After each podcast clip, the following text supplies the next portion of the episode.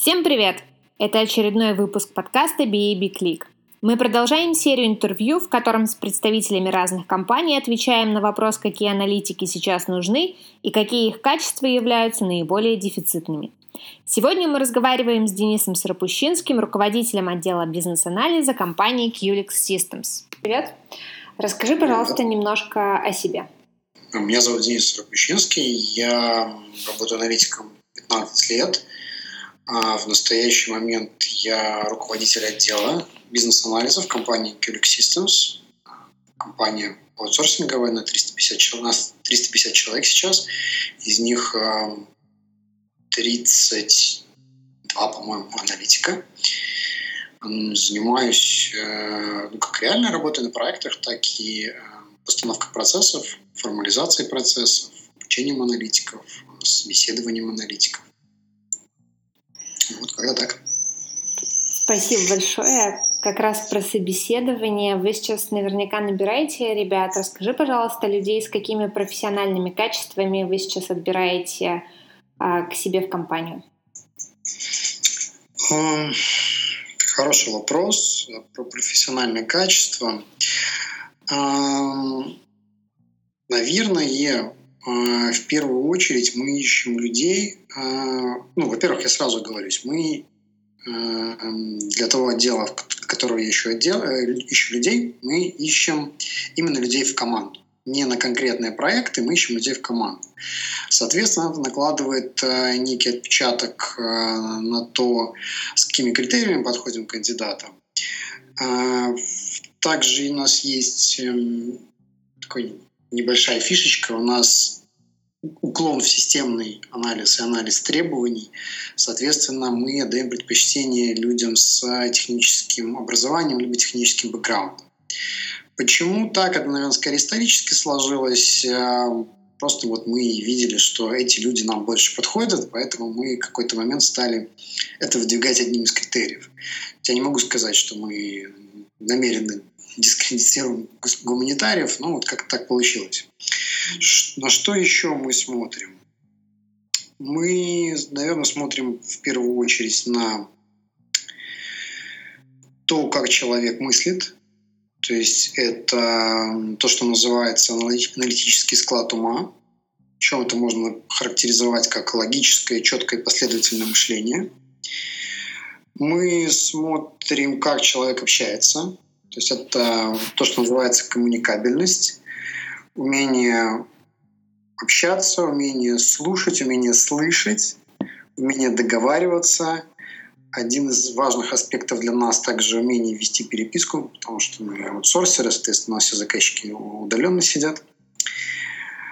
А, большое внимание обращаем на то, как человек работает в команде. Мы берем человека в команду, соответственно, он должен приносить пользу и уметь интегрироваться в команду. Ну и также разные такие штуки, как там, принятие решений, решение проблем, э, самоорганизация. Вот, наверное, на эти профессиональные качества мы в первую очередь обращаем внимание. Угу. Ты упоминал про технические знания. Может быть, вы можете выделить какие-то технологии, в которых э, опыт в которых вам более интересен для аналитиков? Нет, там на самом деле каких-то предпочтений нету. То есть это скорее базовое требование наличия технического образования. Это, например, БГУИР, либо э, могут быть, например, выпускники Мехмата БГУ, потому что у них по техническим, теоретическим знаниям, это именно знания общие теоретические, вот у них э, именно то, что что нам надо для дальнейшей работы. Угу. То есть мы не говорим о каких-то доменных знаниях, либо о знании программирования, либо еще каких-то таких вот специфических знаниях. Это скорее а, общеобразовательные знания. Ага. Понимаю, спасибо. И про коммуникацию тоже хотела немножечко уточнить. А, вот много все разговаривают о том, на каких языках должен разговаривать аналитик. Как вам важен там, высокий уровень английского языка для коммуникации? Или, может быть, у вас есть проекты, где это не, не настолько важно? Я думаю, что для любой компании а, язык определяется в первую очередь географией заказчиков.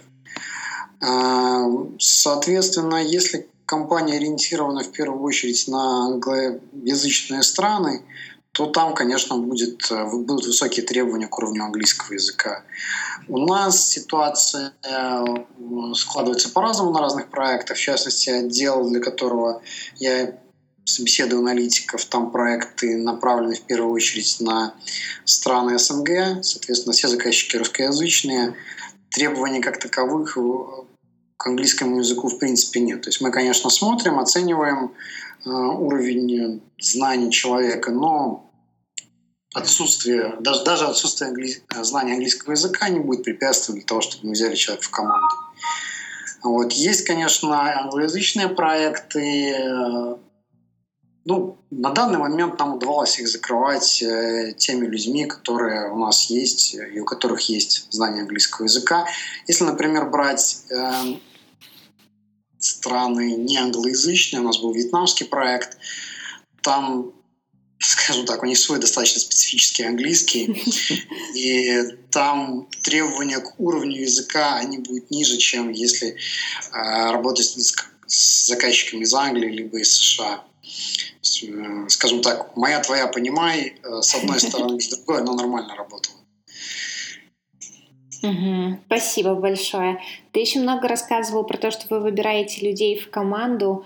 А, говорил уже про некоторые персональные качества людей, но может быть еще что-то вот из личных качеств, которые вы особенно цените в кандидатах. Ты можешь назвать? По личным качествам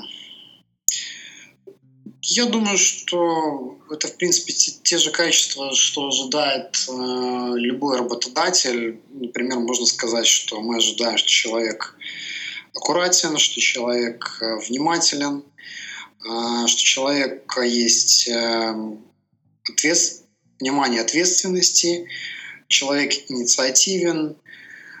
Ну, я не думаю, что здесь на самом деле какая-то специфика айтишного рынка любая нормальная компания будет ожидать те же самые качества mm-hmm. от сотрудника. Mm-hmm. И такой вопрос вот для меня интересно. Когда ты будешь смотреть на кандидата, что больше всего повлияет на твой выбор? Может, есть какие-то такие особые скиллы или знания, на которые ты больше всего будешь обращать внимание? Из всего вот того, что ты перечислил. Я думаю, на этот вопрос у меня нет однозначного ответа. Мне кажется, что принятие решения – это всегда совокупность самых разных факторов, и в общем и целом это экспертное решение по каждому человеку. Э, тем более, что, наверное, в зависимости от того, какой опыт и уровень у человека, внимание будет приниматься очень разные факторы. Если, например, говорить про э, людей, которые, у которых еще нет опыта, возможно, мы будем смотреть на такие вещи, как эм, инициативность, как то, насколько у человека горят глаза, когда он разговаривает про работу в IT или про работу бизнес-аналитиком. Эм, будем принимать во внимание, насколько человек обучаем. Ну, приблизительно какие-то такие факторы. Угу. И тут как раз про уровни. А каких уровней бизнес-аналитиков сейчас вы больше всего ищете? На данный момент, э, наверное, больше всего интересны э, уровни от junior с релевантным нам опытом в первую очередь. Э, во вторую очередь, наверное, интересны люди без опыта, mm-hmm. ну, которых, из которых можно что-то, из, из которых могут получиться хорошие аналитики. Ну и, наконец, наверное, mid, middle аналитики, еще называют regular. Угу. По синерам внутри компании пока что спроса не было. Угу. Может быть, если вот вернуться к джуниор ребятам, а насколько вы эм, готовы брать ребят, которые не проходили никаких курсов? Сейчас популярны всякие курсы по бизнес-анализу.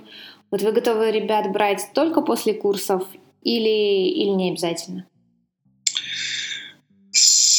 Смотри, мы рассматриваем курсы как показатель того, что человек приложил а, некоторую долю усилий, и в данном случае, наверное, с курсами и средств, а, для того, чтобы начать вхождение в профессию. Угу. То есть это индикатор в первую очередь для нас. А, при этом а, в качестве такого индикатора могут выступать а, разные другие вещи. То есть человек может прийти и сказать, что я давно хочу быть аналитиком, я перечитал Вигерса, Бабок, прослушал кучу бесплатных или не очень бесплатных вебинаров, семинаров, либо онлайн-курсов. И это тоже будет для нас индикатором того, что человек заинтересован, человек приложил усилия. Угу. А, вот, соответственно, говорить, что мы смотрим людей только после курсов, э, я бы не стал. Угу. Хотя буквально вчера я разговаривал с человеком, который набирал людей в другой департамент у нас, и вот они действительно поставили такую ограничитель, давайте смотреть людей только после курсов. Но опять же, для них это было как э, входящий фильтр о том, что человек приложил какие-то усилия, а не просто решил, а пойду-ка я попробую пособеседоваться на бизнес-аналитика, а вдруг возьмут. Mm-hmm. Вот. Э, и, наверное, для нас курсы являются не больше, чем индикатором э, того, что человек приложил усилия. Почему? Потому что даже если человек прошел курсы, очень сложно сказать, насколько он впитал в себя то, что давали ему на курсах. То есть мы видим, что он там был, он отсидел какое-то количество времени, но услышал ли он что-то, запомнил ли он что-то, понял ли он что-то, это, опять же, надо проверять. Mm-hmm. Потому что далеко не у всех э, людей, кандидатов, были случаи, когда эти кандидаты приходят, они на простые вопросы после курсов не могут ответить. Не знаю, почему так получается, но такие прецедент, прецеденты у нас были. Угу. А, вот у меня просто еще тоже есть э, такая мысль. Как ты думаешь, насколько знания, которые сейчас даются на курсах для бизнес-аналитиков, а, облегчают потом а, работу менторов, которые внутри компании смотрят за джуниорами и помогают им развиваться? На мой взгляд, потенциально они должны облегчать работу. А на практике? А, сейчас попробую развернуть свою мысль. А, например, если ко мне приходит а, человек без опыта, и мне надо его ввести в процессы компании, в, в профессию в целом, то, естественно, мне будет а, легче, если этот человек уже ознакомился с базовой теорией по бизнес-анализу. То есть мне не надо ему рассказывать э, простейшие вещи и давать ту информацию, которую он уже смог, смог бы самостоятельно получить до меня. Uh-huh. То есть моя задача будет уже не дать ему информацию, а помочь ему связать вот эту информацию, переварить эту информацию а, и понять что-то новое для себя. Угу. Как ты думаешь, какой процент вот этих вот теоретических знаний от того, э, которые ребята получают на курсах, от того, что необходимо вот от полноценного бизнес-аналитика у вас в компании? Junior -специалиста, но хорошего такого. Сложный вопрос. Здесь, наверное, есть такая специфика, что мы далеко не все используем в работе. Ну, сфера бизнес-анализа, mm-hmm. она большая. Если взять, там можно затронуть и бизнес-анализ предприятий, и, например, фазу discovery, написание vision scope. А у нас в компании такая специфика, что мы э, discovery и vision scope, например, не, никогда не используем. А, в частности, на банковских проектах. То есть там сразу а, идет стадия выявления пользовательских требований, и дальше мы идем на написание ТЗ и спецификации.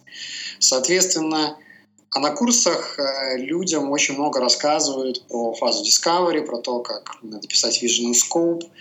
Они это делают на дипломных проектах.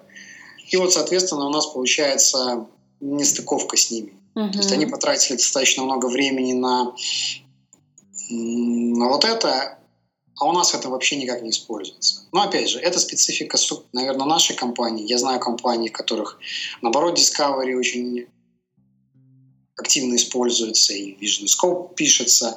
Соответственно, здесь э, курсы, я думаю, сейчас вынуждены давать э, общую базу, которая подойдет под любую компанию.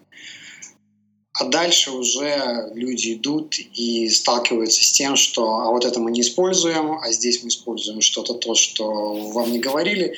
Но это на самом деле неплохо и нехорошо. Это просто вот такая вот реальность. То есть либо будут курсы, которые будут заточены под нужды какой-то конкретной компании, либо мы останемся в ситуации, когда чего-то не, не додали, чего-то передали, но это нормально. Угу. Согласна с тобой. А вот если сейчас посмотреть на опыт э, и статистику людей, которые к вам приходят на собеседование, именно для вашей компании, чего больше всего, каких качеств и знаний для аналитиков э, больше всего дефицит? Чего не хватает в кандидатах?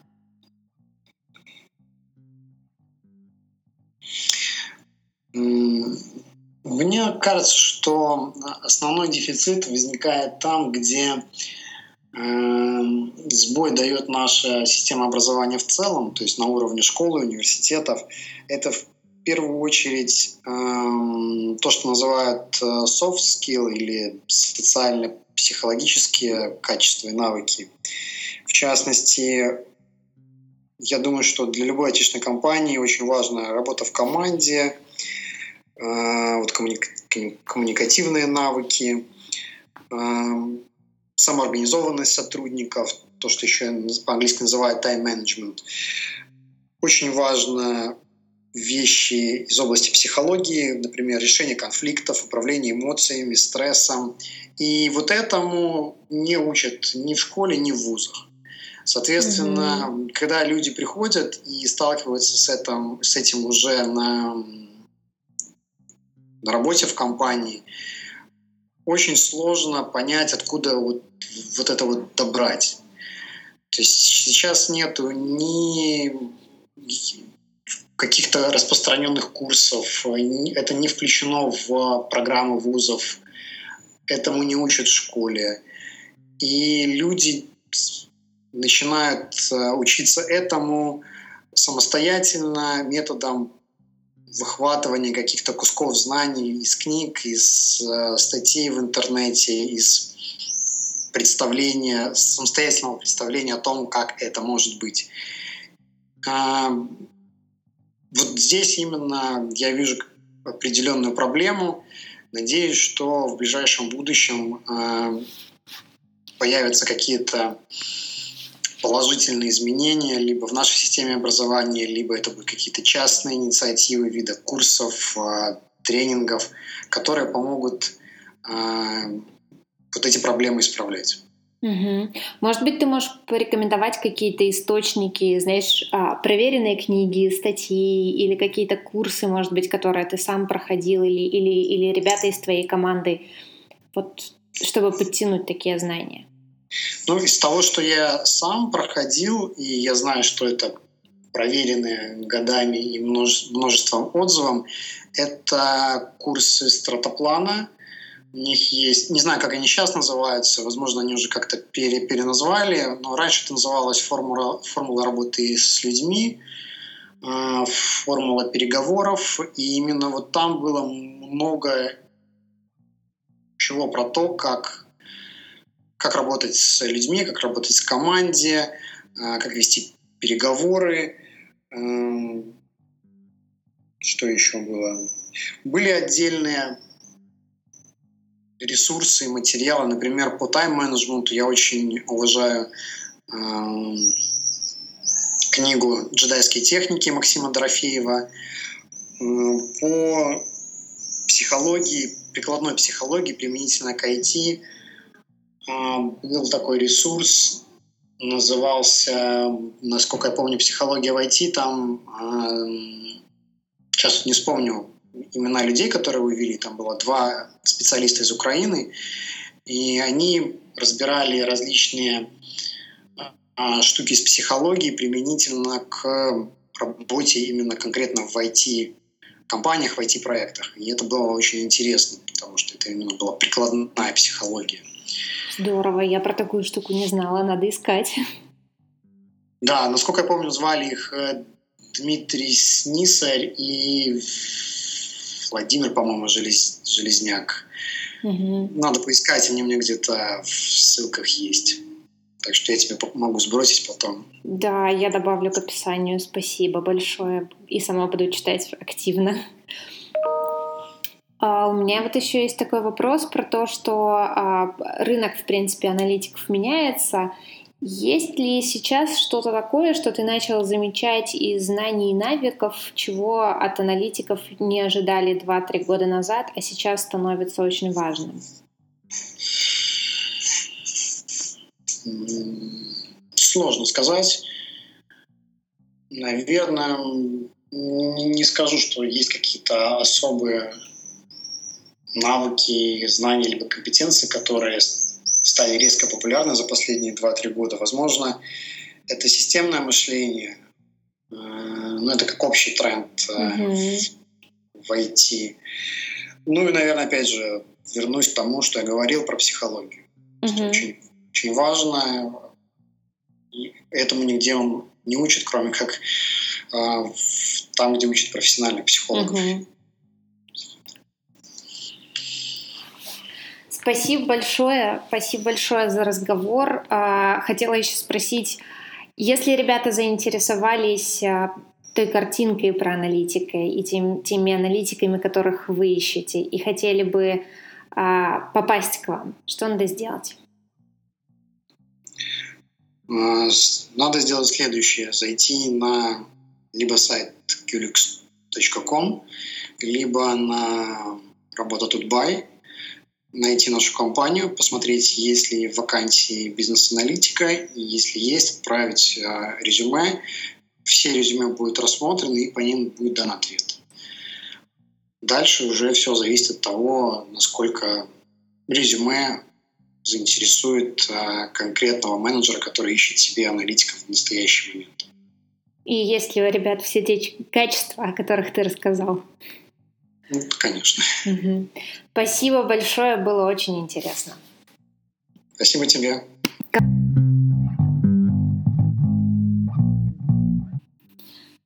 Итак, мы обсудили с Денисом, на что QLX Systems обращает внимание при отборе кандидатов на роль бизнес-аналитика. Компании делают уклон именно на системный анализ, поэтому для кандидатов важен технический бэкграунд и техническое образование. Следующее, на что обращают внимание, это логическое мышление. Как и в других компаниях, для кандидатов очень важна коммуникабельность, умение слушать и слышать, умение вести переписку.